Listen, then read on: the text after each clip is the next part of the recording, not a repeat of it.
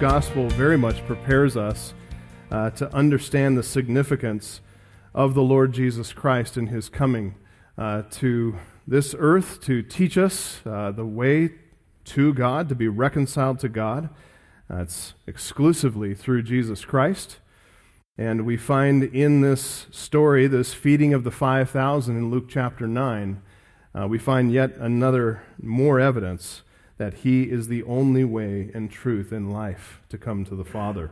So go ahead and turn in your Bibles to Luke chapter 9. We're in Luke 9, verse 10.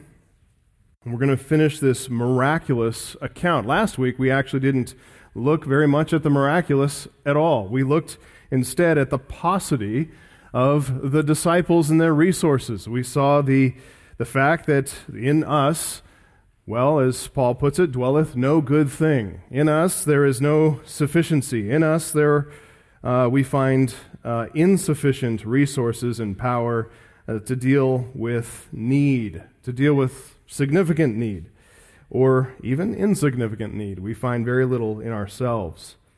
In this account, we're going to see, as we uh, saw last week, we saw the, the starving multitude of 5,000, and today we're going to see Jesus feed them all.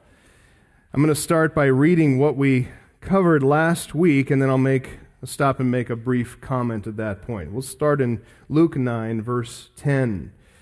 On their return, that is, their return from an itinerant uh, gospel preaching, kingdom preaching, and healing ministry, on their return, the apostles told Jesus all that they had done. And he took them and withdrew apart to a town called Bethsaida.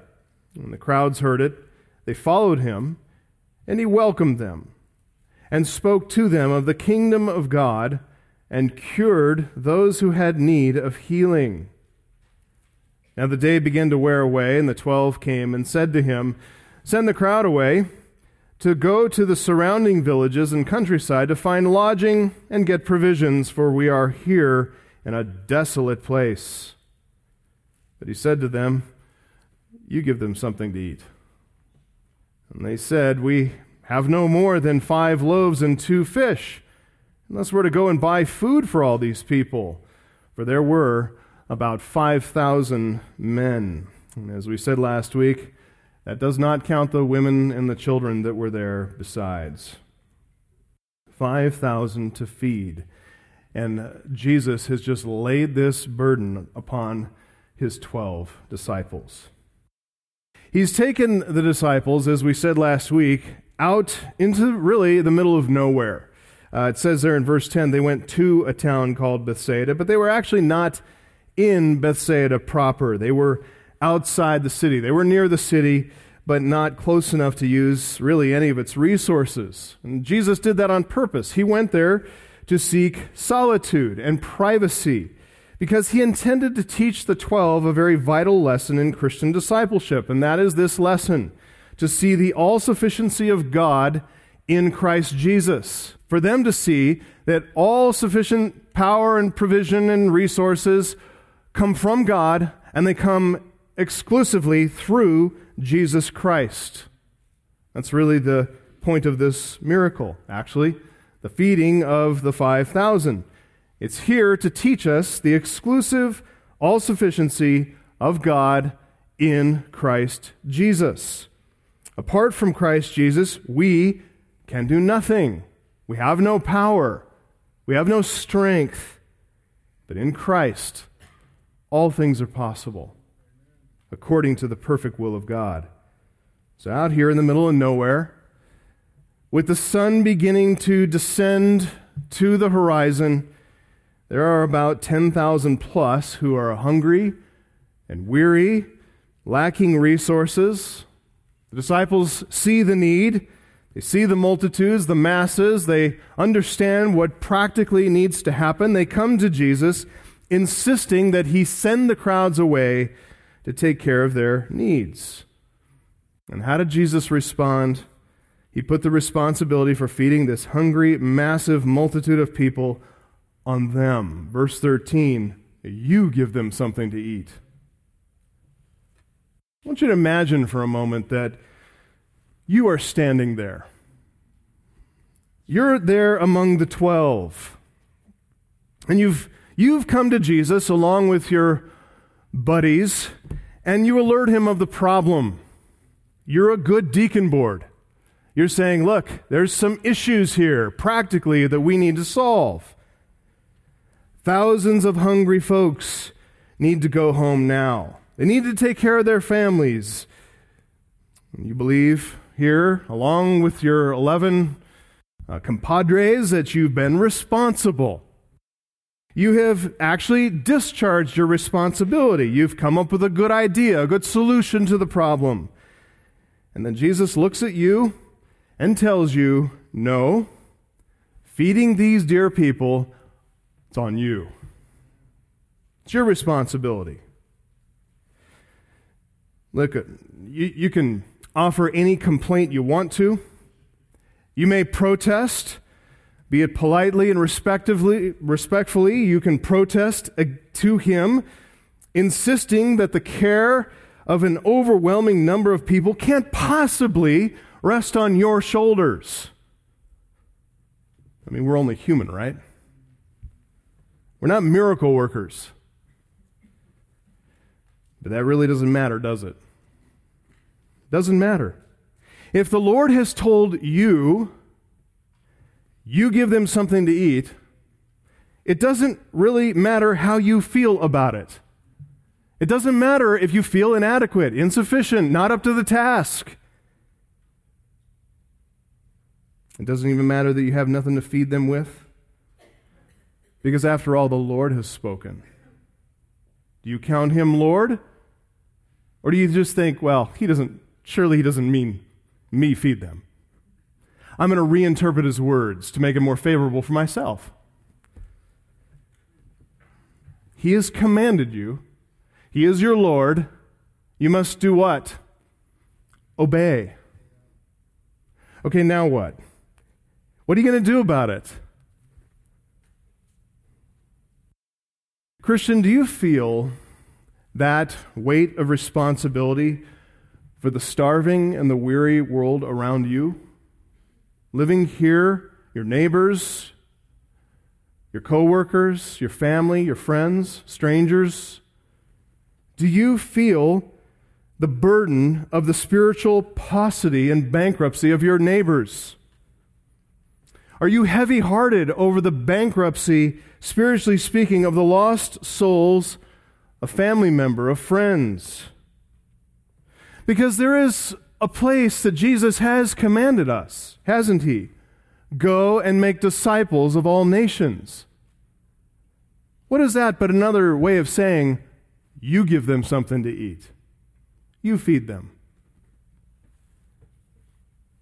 Jesus said that to his 12 apostles on this occasion. You give them something to eat. And he says that to us as well. Providing for the world. I'll put in air quotes, but you might talk about seeing an end to world hunger. It's a good cause. He's made that our responsibility, beloved. And so we had better own it. We'd better embrace it. We should not find a way to shuffle out from underneath the responsibility, tap dance our way away from it. We need to find out exactly how He uh, wants us to accomplish this task because it is overwhelming. It is a huge burden. There's a weight of responsibility on us. And like the 12 disciples on this occasion, we might look and take a moment to assess our own resources. We may find ourselves in a desolate place no help from anything in our surroundings, no help in our natural environment, no help from the world around us. In fact, the world around us is altogether unfriendly, un- inhospitable, unforgiving, hostile. And we look within and we see a long, long list of limitations. A whole lot of reasons we can find why we shouldn't be about the task. Nowhere near enough food or money, but still, there the need sits, looking at us every single day, watching us. Look, that's how the disciples felt on this occasion. Surrounded by thousands, all looking at them. Jesus says, You give them something. They, had already shared their one idea with Jesus in verse 12. Now they're out of ideas, they're out of options. They're in a place of desolation, having no resources of their own. They're despairing of any sense of self sufficiency.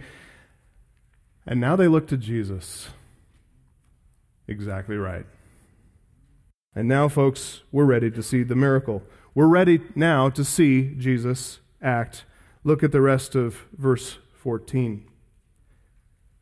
He said to his disciples, Have them sit down in groups of about 50 each. They did so and had them all sit down. And taking the five loaves and the two fish, he looked up to heaven and said a blessing over them. And then he broke the loaves and gave them to the disciples to set before the crowd. And they all ate and were satisfied. And what was left over was picked up twelve baskets of broken pieces. J.C. Ryle said, and he said well, the whole miracle is a picture. We see a striking sign. That's what John calls it in his gospel. This is a sign, a striking sign of Christ's ability to supply spiritual food for mankind. In fact, it is, in fact, a great acted parable of the glorious gospel. The whole miracle a parable. The whole miracle is a picture of the central truths of Christianity. The lack of resources among humanity and all provision coming from God through Jesus Christ. That's it. That's the Christian message. Every other world religion, it's climbing our way up to God. Not here. Not here.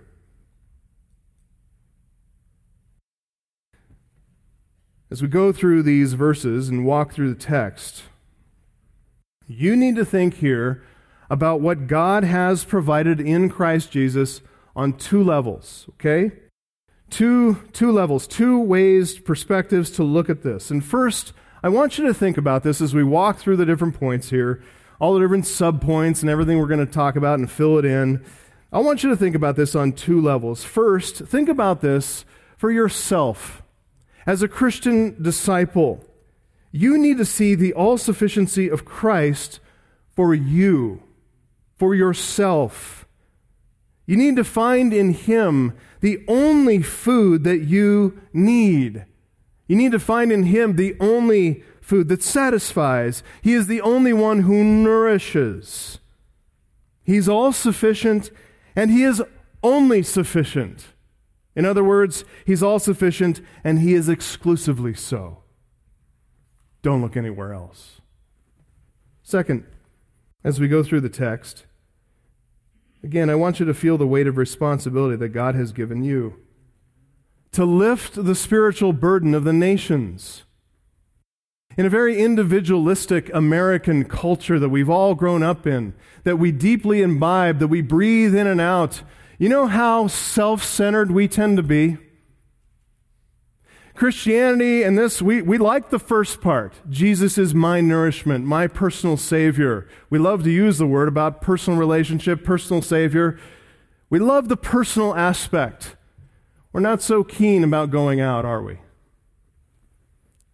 We're not so keen about the collective people of God. We're not so keen even on being bound in accountability to the local church, are we? We're spiritual. Oh, but that local church membership stuff, that's, that's religion. I'm not into religion, I'm spiritual. I hear that over and over and over again. We have a spiritual duty that God has given us, that Jesus has commissioned us with. And that is to not sit in our own private, individual, devotional experience before God and just soak it all in. We're to take this to the nations. We're not to be a cul de sac, beloved. We're to be a conduit, a conduit of blessing. As Jesus is a conduit of God's power and provision and salvation and resources and everything coming down through him to us, that's what we're to be to the nations as well. That means we must love them. Love God, love our neighbors. That's what we're to do. Just know that if it ever feels overwhelming, that you're looking too much at yourself and your own resources. The need is great. The harvest is plentiful and the workers are few. But listen, God does not intend for you to lift this burden alone. Having discovered all sufficient provision and all joy and all satisfaction and all contentment in Christ Jesus for yourself, you know what? You've got the answer. It's Him. You point people to Him. He is the conduit of God's provision and saving power, not just for you, but for everybody else too. Don't you want them to know that? Absolutely, you do. So, with that in mind, let's get into our first point in our outline this morning. First point the exclusivity and all sufficiency of God's provision in Jesus Christ. The word is provision. I love this in verse 14. Faced with an overwhelming need here, a scarcity of any kind of natural human resources, what does Jesus do? He takes charge. He takes full charge and command of the situation. He says to his, he knows exactly what he's going to do. Even from the very beginning, before he said one word about them needing to do anything, Jesus knew. He knew.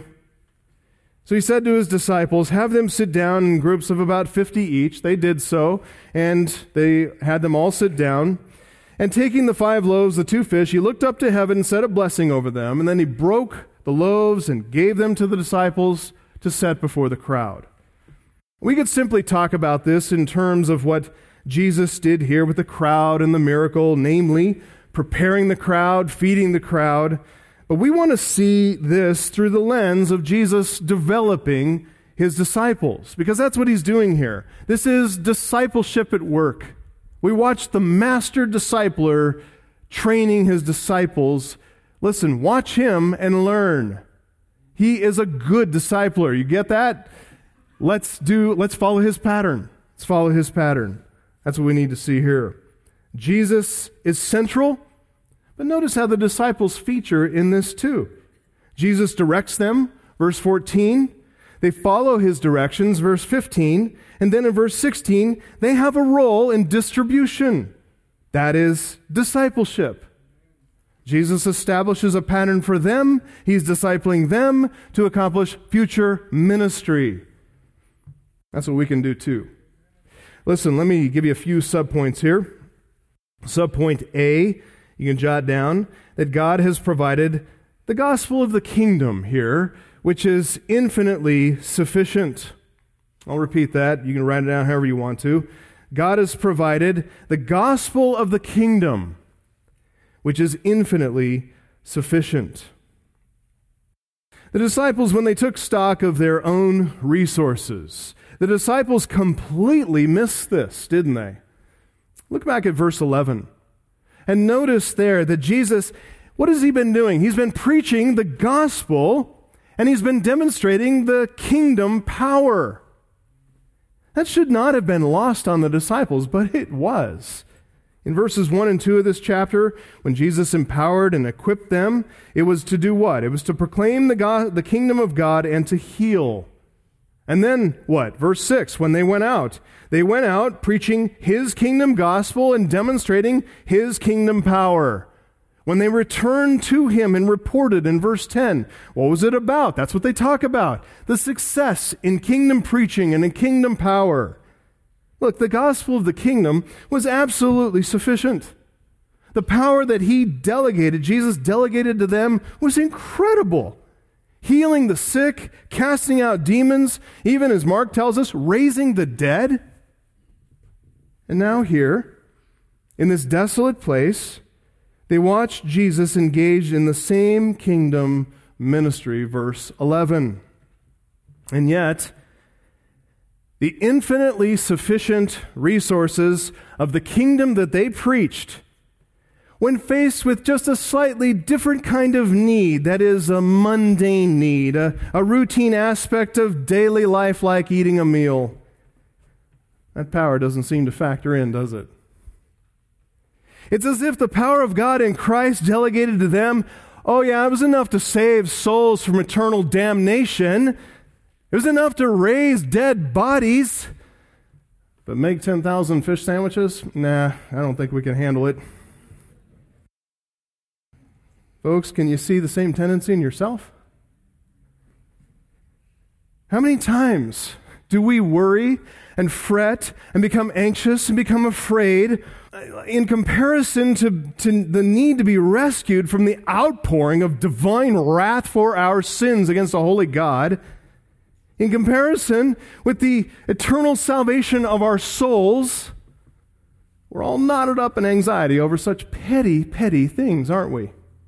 Paying the bills, keeping our jobs, raising our children in a, you know, admittedly a perplexing age, but really, if you can trust God to do the greater, can you trust him to do the lesser? It's Romans 8:32, right? He who did not spare his own son, but gave him up for us all, how will he not also with him graciously give us all things? Well, the disciples missed it. They failed to connect what they'd witnessed in verse 11 with what they faced in verse 12. They failed to connect what they'd been practicing. Verses 1 to 6 with now the need that they're commanded to do in verse 13. They believed the gospel was sufficient for some things, for really important things, but not all things. Not this thing. Oh, how often we do the same thing, don't we? Oh, how often we fail to see the all sufficiency of the gospel of God in Jesus Christ. Next, subpoint B, subpoint B, notice how Jesus prepared for God's provision. He prepared for God's provision, which demonstrates faith at work. It demonstrates here faith at work, a faith that works. A faith that does not work, that's no faith.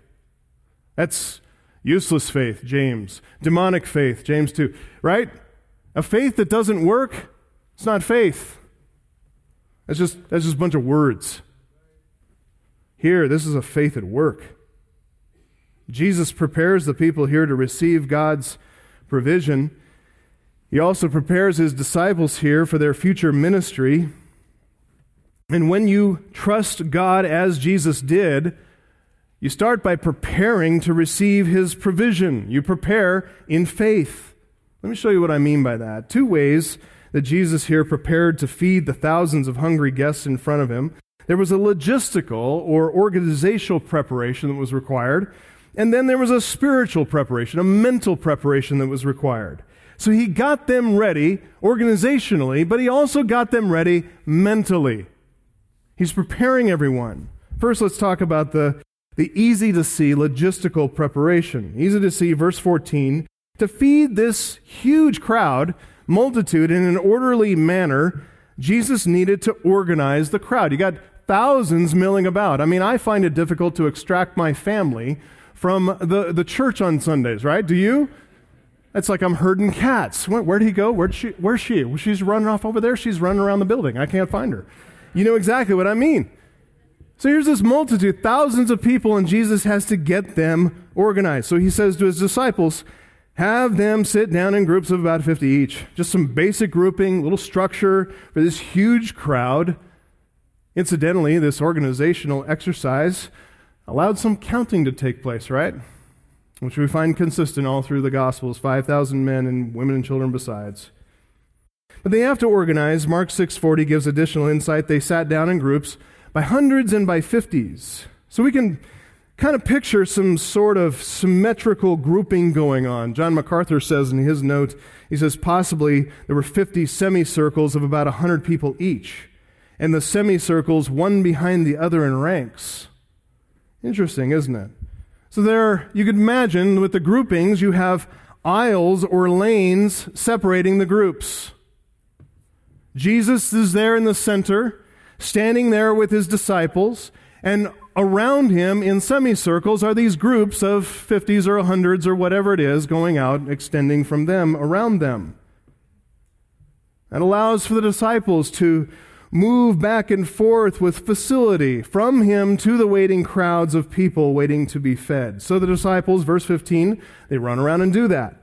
They get the multitude organized, get them seated, just this logistical preparation, it had to have taken time, right? Had to taken some level of leadership on the part of the disciples, communication, direction.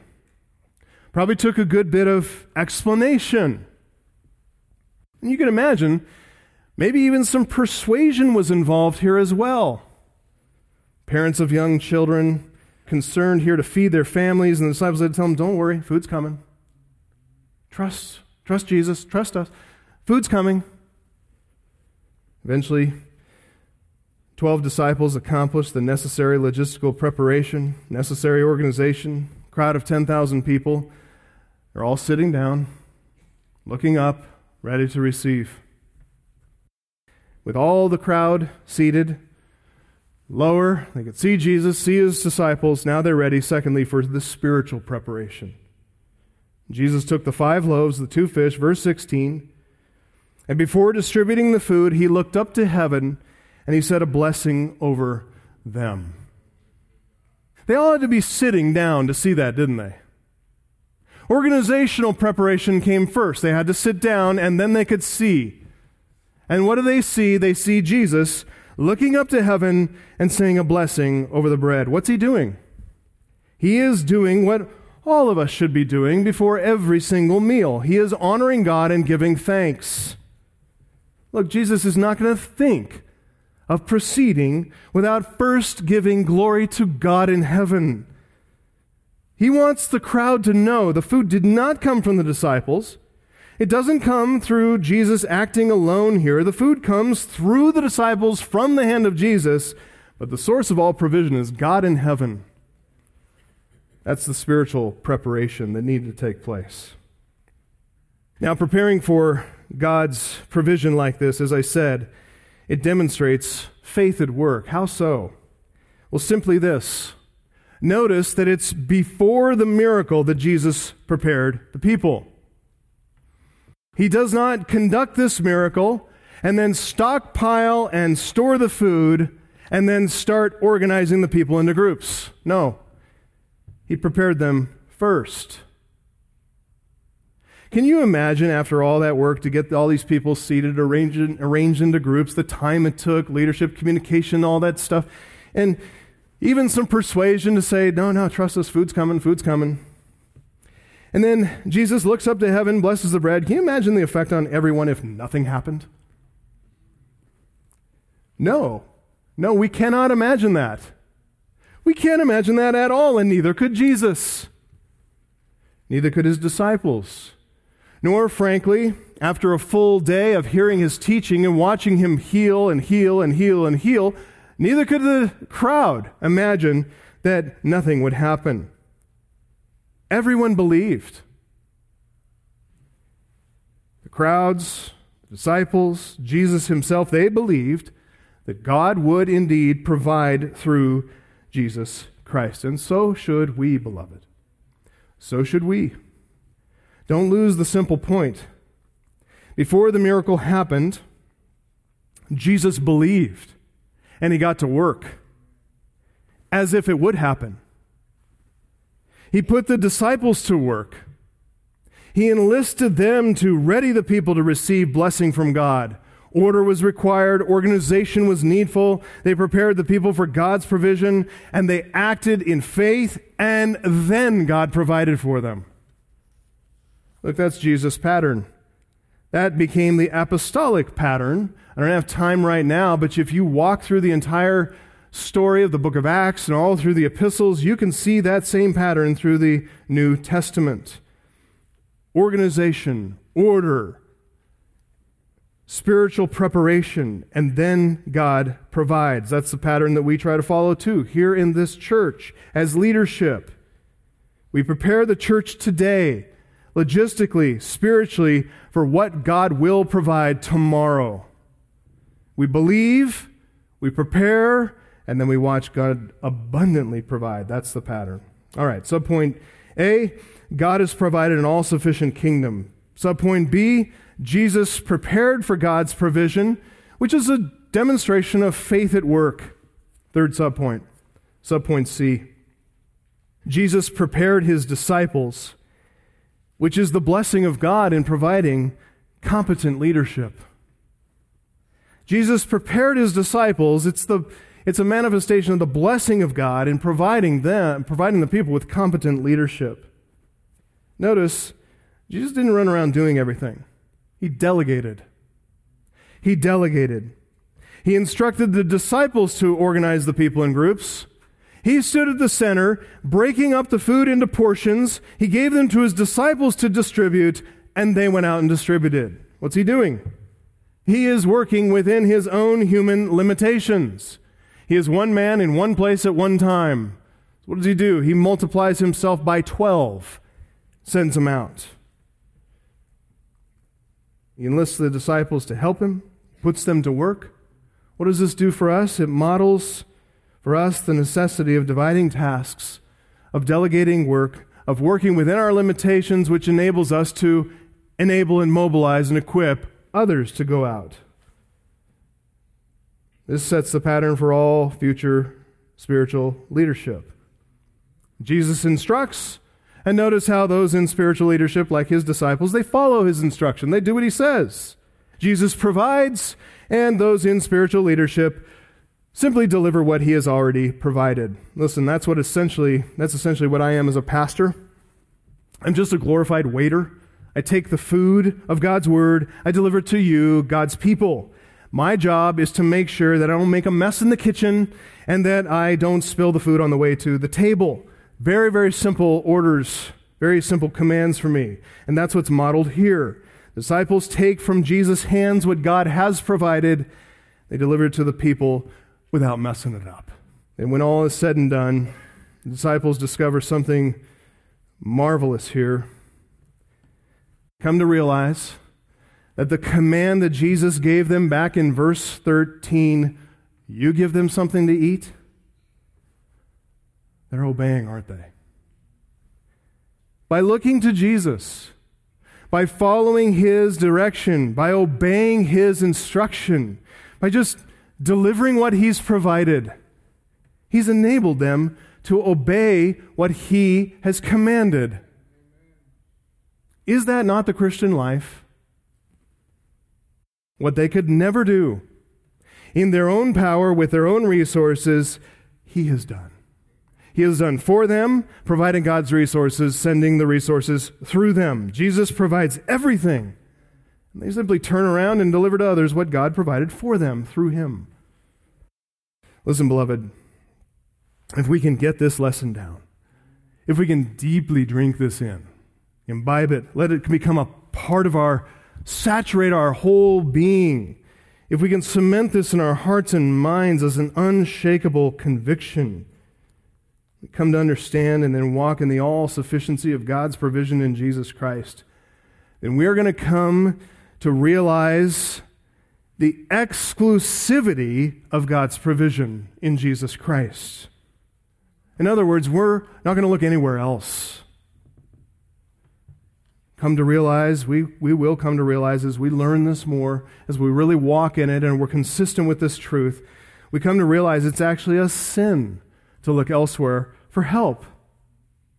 It's like leaving your meal, a all expenses paid meal at a three Michelin star rated restaurant. It's like leaving a meal like that to go dumpster diving for some thrown away fast food cold fries and a partially eaten burger. Listen, I so often find Christians leaving behind the rich, infinite treasures of God's Word to dip into the trash bins of the world. They go and rustle around and they find up some theory and philosophy that the world is discarded. And what do they do? They, they heat it up in the microwave and then they sprinkle it with some Bible verses for seasoning to make sure it's palatable to a gullible evangelical community. And soon they have everyone swallowing a bunch of rotten garbage. Folks, that's not only foolish, but in light of the all sufficient provision of God in Jesus Christ, it is sinful wickedness. So we need to see the exclusivity and all sufficiency of God's provision for us in Jesus Christ. We need to see it for us and for everyone. Same provision. It's perfect. So abundantly provisioned we are. So pro- abundantly provisioned is the whole world in what God has revealed that we should not look anywhere else. We should rejoice in our luxury, our wealth, all the treasures of heaven open to us and through us distributed to anyone who will repent and believe. Let's look at a second point, number two the exclusivity and all sufficiency of God's power in Jesus Christ. So, first is provision, and uh, obviously closely accompanying this, his power. His power. Let's take a few minutes to see the creation level of power that's at work in this miracle. It's incredible. Look at verse 16 again. Taking the five loaves, the two fish, he looked up to heaven and said a blessing over them. And as we said, by glorifying God here, prior to the miraculous provision of food from God, Jesus is teaching the, the thousands of people here, and not to you know, not to set aside, the, the disciples are, are paramount in his concern. He's teaching them by looking up to heaven and blessing before the miracle comes, he's teaching them where the power is coming from. This is God's power. And then, verse 16, he broke the loaves and gave them to the disciples to set before the crowd. All the verbs in this verse, except one, these verbs are static verbs. They simply look to the past and describe what Jesus did. They're giving us a snapshot, a picture of what Jesus did. He looked up, said a blessing, broke the loaves, just stating the fact. One verb, though. It's the verb that he gave. That verb is in the imperfect tense, showing here that Jesus, in a very vivid way, he's giving and then he's giving and he's giving and he's giving over and over and over again. That's the tense of the verb. A continual flow here. It's, it's as if a, a faucet has been opened up in the heavens and Jesus is the pipe through which the water flows. So picture the scene. You've got thousands of people, men, women, and children. They're all encircling Jesus and his disciples. They're at the center of the circle. They're sitting down. They're watching Jesus as he looks up to heaven, as he gives thanks. They're, and if they're watching, they're going to see him do that. And then Jesus, he keeps on handing out pieces of broken bread, bits of broken pieces of fish. And the disciples keep taking the bread and fish from Jesus' hands, and they run up and down those rows of seated groups, distributing the bread and the fish to this, this uh, symmetrically organized groups of multitudes you could like, kind of observe the scene from above. Maybe you're watching some drone footage coming over. You see those multitudes all neatly organized in symmetric, concentric semicircles, fanning out from Jesus in the center. And against the bright green backdrop of the spring grasses that they're sitting upon, the people are clothed in the long flowing outer garments, probably variously colored. But it's this dazzling, dynamic scene that portrays life, provision, power, flowing back and forth, back and forth, back and forth, taking care of everybody. What's coming forth from Jesus' hand, we can only imagine. This is bread made from barley that was never planted, never grew up in the cursed soil of the earth. It's barley that was never cut, harvested, threshed, barley grains that were never crushed into flour, barley flour never mixed into a batter, a batter that had never been baked in an oven. I, I just have to wonder what the fresh pieces of those loaves of barley bread tasted like. And the fish, never spawned or hatched from fish that like all creation romans 8.20 was subjected to futility no sickness no disease no weakness the fish that Jesus served never swam in any body of water, ocean, sea, lake, never hatched, never grown into maturity, never caught in nets, killed by suffocation in the hull of a fishing boat, never dried out, cooked up, pickled with salt to be sold and bought in the open markets of Bethsaida. The miracle here is a supernatural act of creation power to produce instantaneously fully mature baked bread and fully cooked and pickled fish. What begins here as a poor boy's lunch becomes a banquet for multitudes, and it had to taste like no other food they'd ever eaten or would ever eat. Incredible power from God flowing through Jesus Christ. Listen, whether the power of God is manifest in this kind of immediate, spontaneous production of food, or whether the power in producing food is mediated through natural, observable means like the growth of plant life or the maturation of fish and animals. The mystery, the power of divine energy is incomprehensible to us.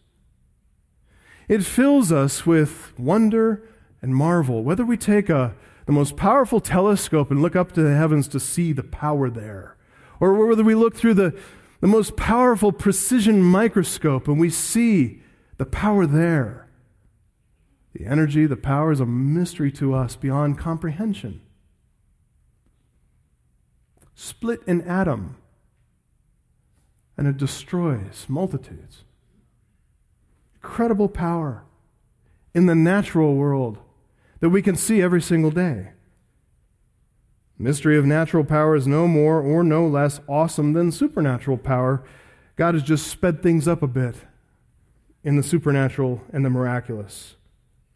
So that whether natural and slow, or supernatural and fast, instantaneous, the manifest power to God, of God to us in this world is utterly incomprehensible. And that's why we have to stop here. We have to stop ponder. We have to stop and wonder. And like Jesus did, before we, let's just look at lunchtime coming up, before we mindlessly consume the food that He provides for us, let's take a moment to honor God as God, give thanks, to teach your families about that, the, the mystery of what they hold in their hands is divine power beyond comprehension. We take it for granted every single day because it's mundane, it's routine. Well, we've seen the exclusivity and all sufficiency of God's provision and his power in Jesus Christ. Let's turn our attention to a final point, number three the exclusivity and all sufficiency of God's salvation in Jesus Christ. God's salvation in Jesus Christ. The provision of God in Christ, the power of God in Christ, it all leads here, verse 17. They all ate, were satisfied. What was left over was picked up 12 baskets of broken pieces. Now, what strikes us, even though it comes across in kind of an understated way, is the immediate physical sustenance that Jesus provided for this crowd of 10,000 plus. It's completely sufficient, not just to stave off their, their hunger, but to gorge them all completely satisfy them. That's the meaning of the verb here, chortazo. It's a verb that's used even in like Revelation 19:21, where the birds at the Battle of Armageddon, after Jesus Christ has come and slain the entire armies of the earth coming and assembling against him, the birds are there having a feast. And the word chortazo is used there as they gorge themselves crows, vultures, you watch them. They do not stop eating until they're gorged and fully satisfied. I don't know if you've seen a crow eating some roadkill on the road and you're driving. That crow waits there until he's certain you're going to hit him, and then he flies away. And then you can see in the rearview mirror how he comes right back. John adds some detail. John 6:11 they ate as much as they wanted. Verse 12 he says they'd eaten their fill is hungry, hungry, eating, eating, eating. And the people here are stuffed with food. They're stuffed, which is one of the reasons I believe Jesus' miracle. It went way beyond the normal natural taste of barley and fish. This was not the barley loaves and the, the, the, the, uh, the fish jerky that the boy's mother packed into his lunch that day. This is the best bread they've ever tasted, the most savory, most delicious pickled fish they'd ever eaten like caviar. They ate it, they wanted more. They only stopped when they're completely satisfied, when they can't put any more in. They're filled up with food. It's a graphic illustration here, isn't it? Of what Jesus taught in the Sermon on the Mount, Luke 6:21. Blessed are you who are hungry now, for you shall be chortazo, satisfied.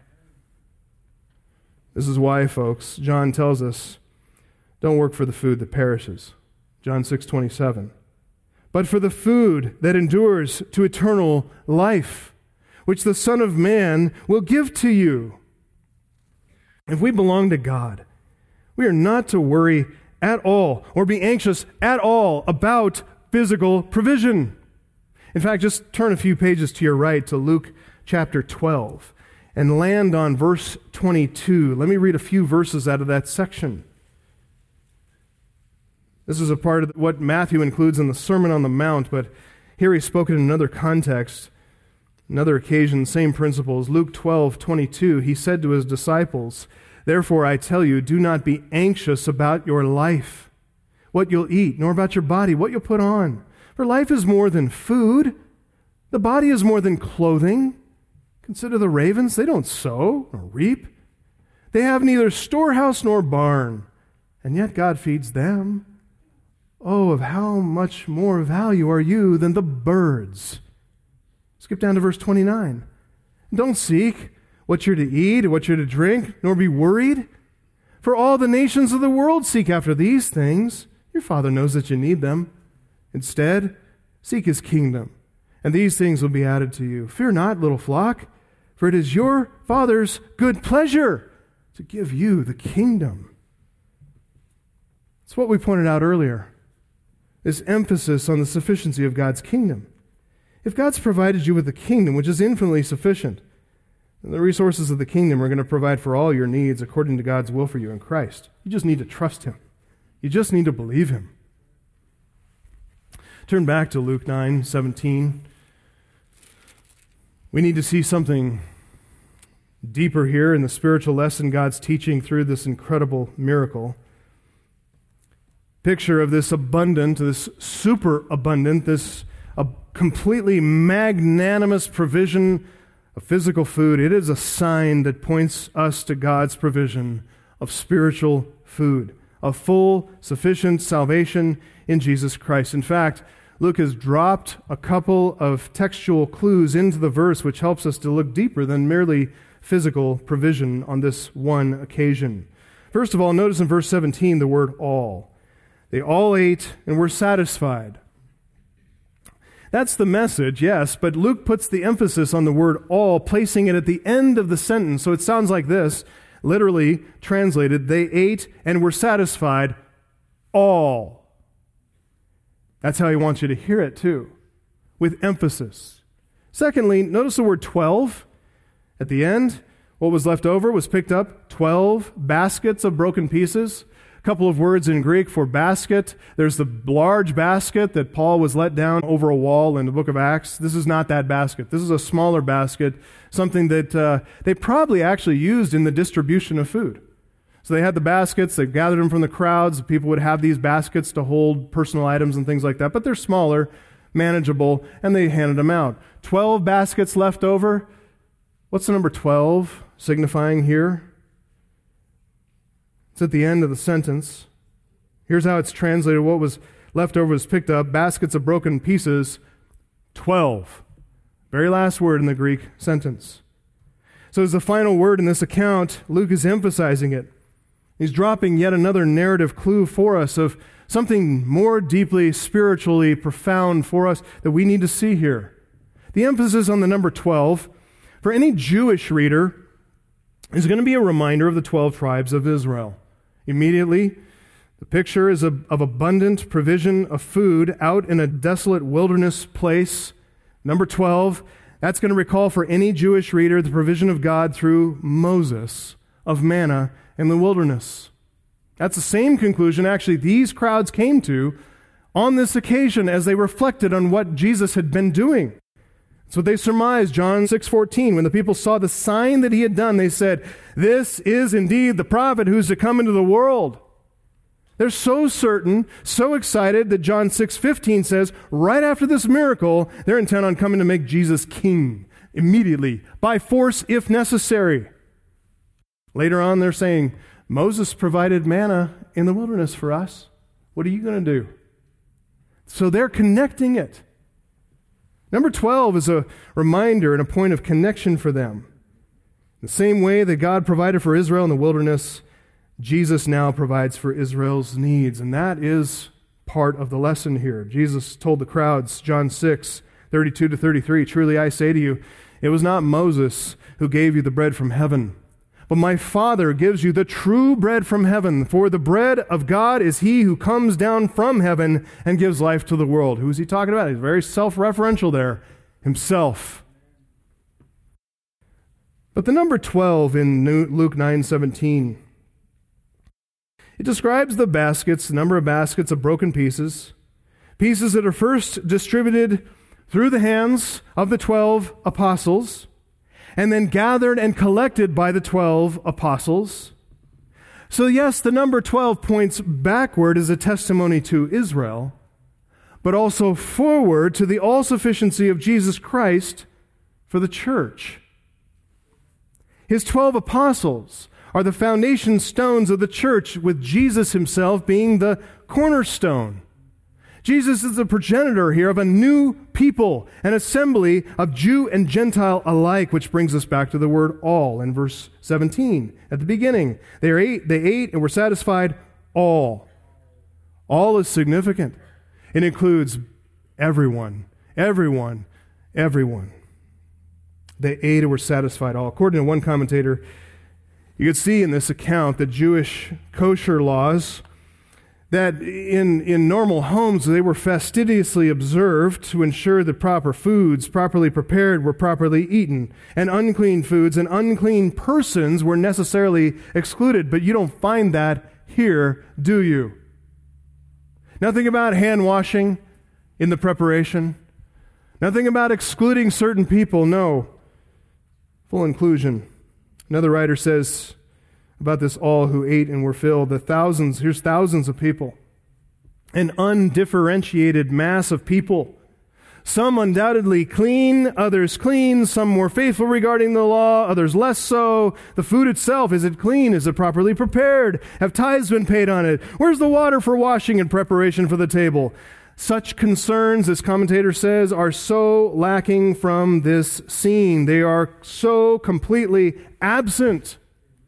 No attempt has been made by Jesus and the twelve to preserve the social boundaries that characterize first century Jewish life. What were those boundaries for? To keep people like me and you, Gentiles, away from the table.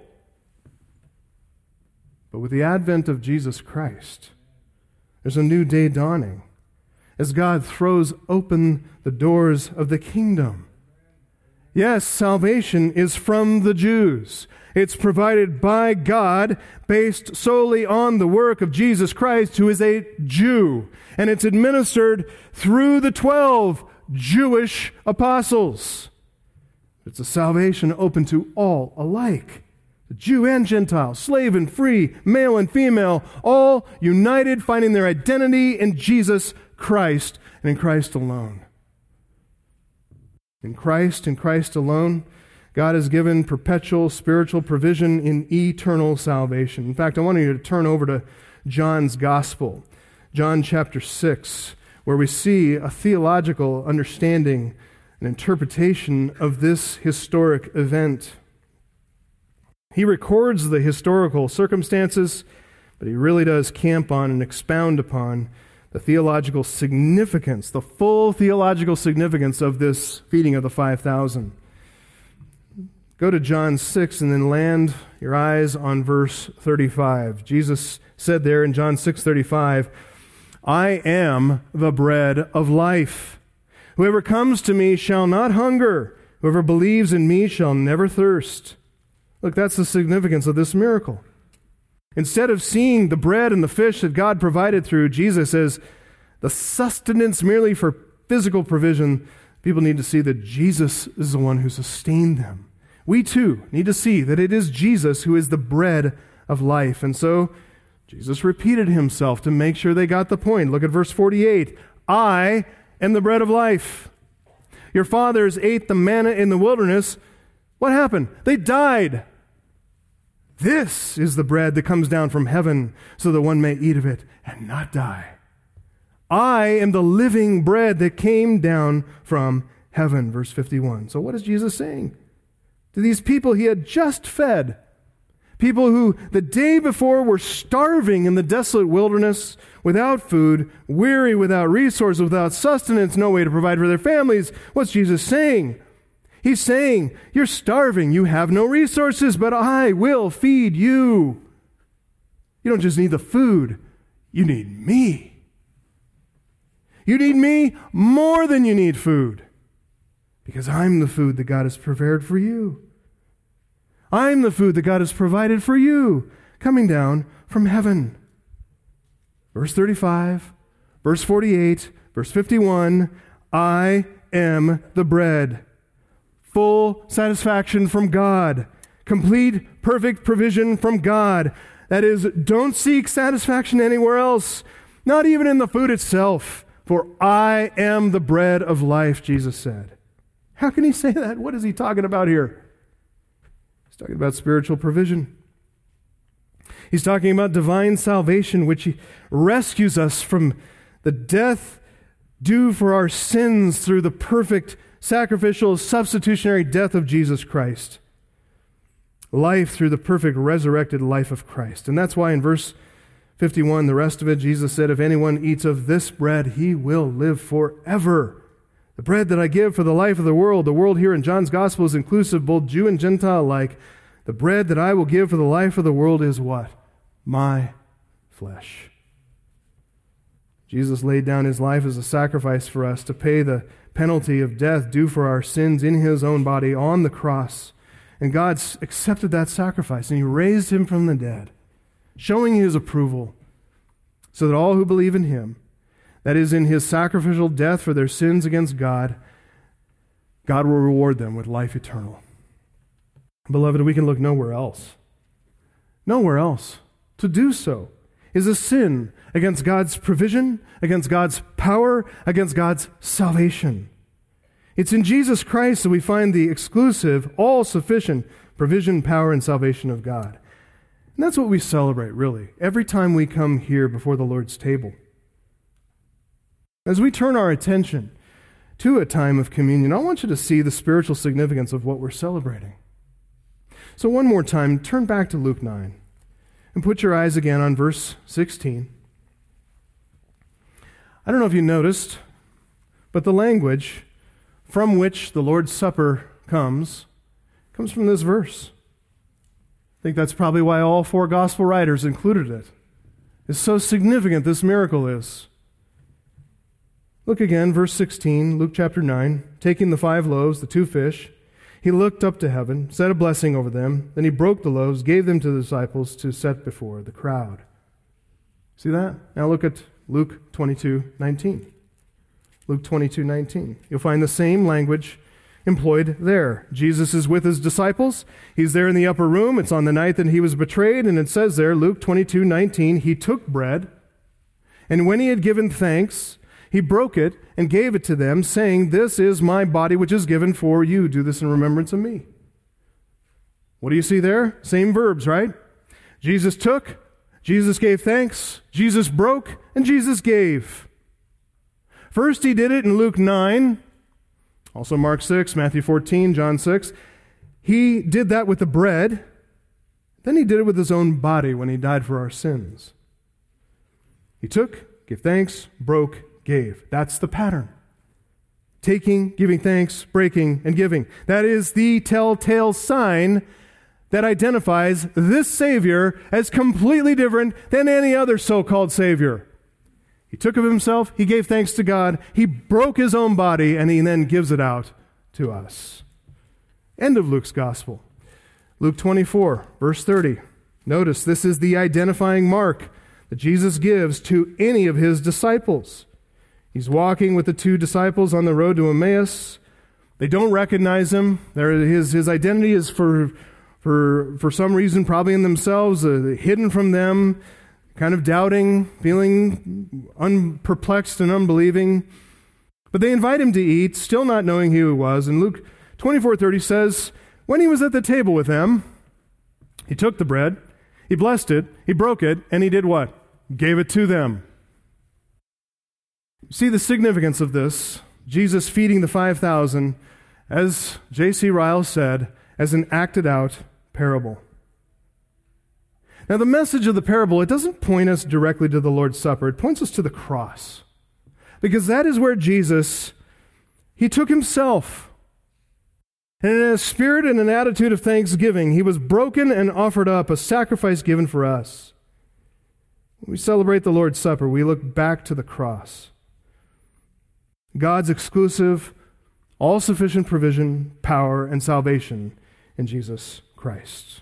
Beloved, take this lesson deep down inside of you. Or in Jesus' language, take, eat. This is his body broken for you. Find in Jesus Christ the exclusive satisfaction for your souls. See in him the provision of God Almighty to care for your every need, physical and spiritual. If he could do the greater thing, he could do all lesser things besides. Look nowhere else but to Jesus Christ. Find in him your soul's delight. Then, as you think about the needs of the world around you, consider what Jesus says to all of us. So he said to his disciples, You give them something to eat. This isn't somebody else's responsibility. It's yours, beloved. It's mine. It's ours. We do this together. You give them something to eat. What do we have to give them? Certainly nothing of ourselves. Certainly nothing of our own resources. Nothing in my hand I bring, only to thy cross I cling. And that's what we can do is we can pull them to that cross to which we cling. We have Christ. we have all the resources he's provided from the Father distributed to us. We have the abundant provision by the Spirit in the Word of God, everything for their soul's delight and satisfaction. It's our job to feed them. Amen? Let's pray. Our God and our Father, we thank you for sending us the Lord Jesus Christ, who is nothing less but the bread of heaven. Moses fed millions of people in the wilderness, manna from heaven, and they died because of unbelief. Our Father, you have provided us with Jesus Christ. And if we deeply take him in and find in him our soul's satisfaction, seeing him as all sufficient and exclusively so, if we believe upon him, we will never die. We will live forever and every other need on this earth that we have besides, you'll take care of in your own way, in your own time, for your own glory. We're grateful to come before this table now with hearts prepared by the text, by you. We thank you so much for this, recording this in Scripture for our edification, for our rejoicing, for our salvation. Now let us learn as we celebrate the Lord's Supper. Let us rejoice with hearts fully informed, minds understanding, and our consciences prepared. In Jesus' name we pray. Amen.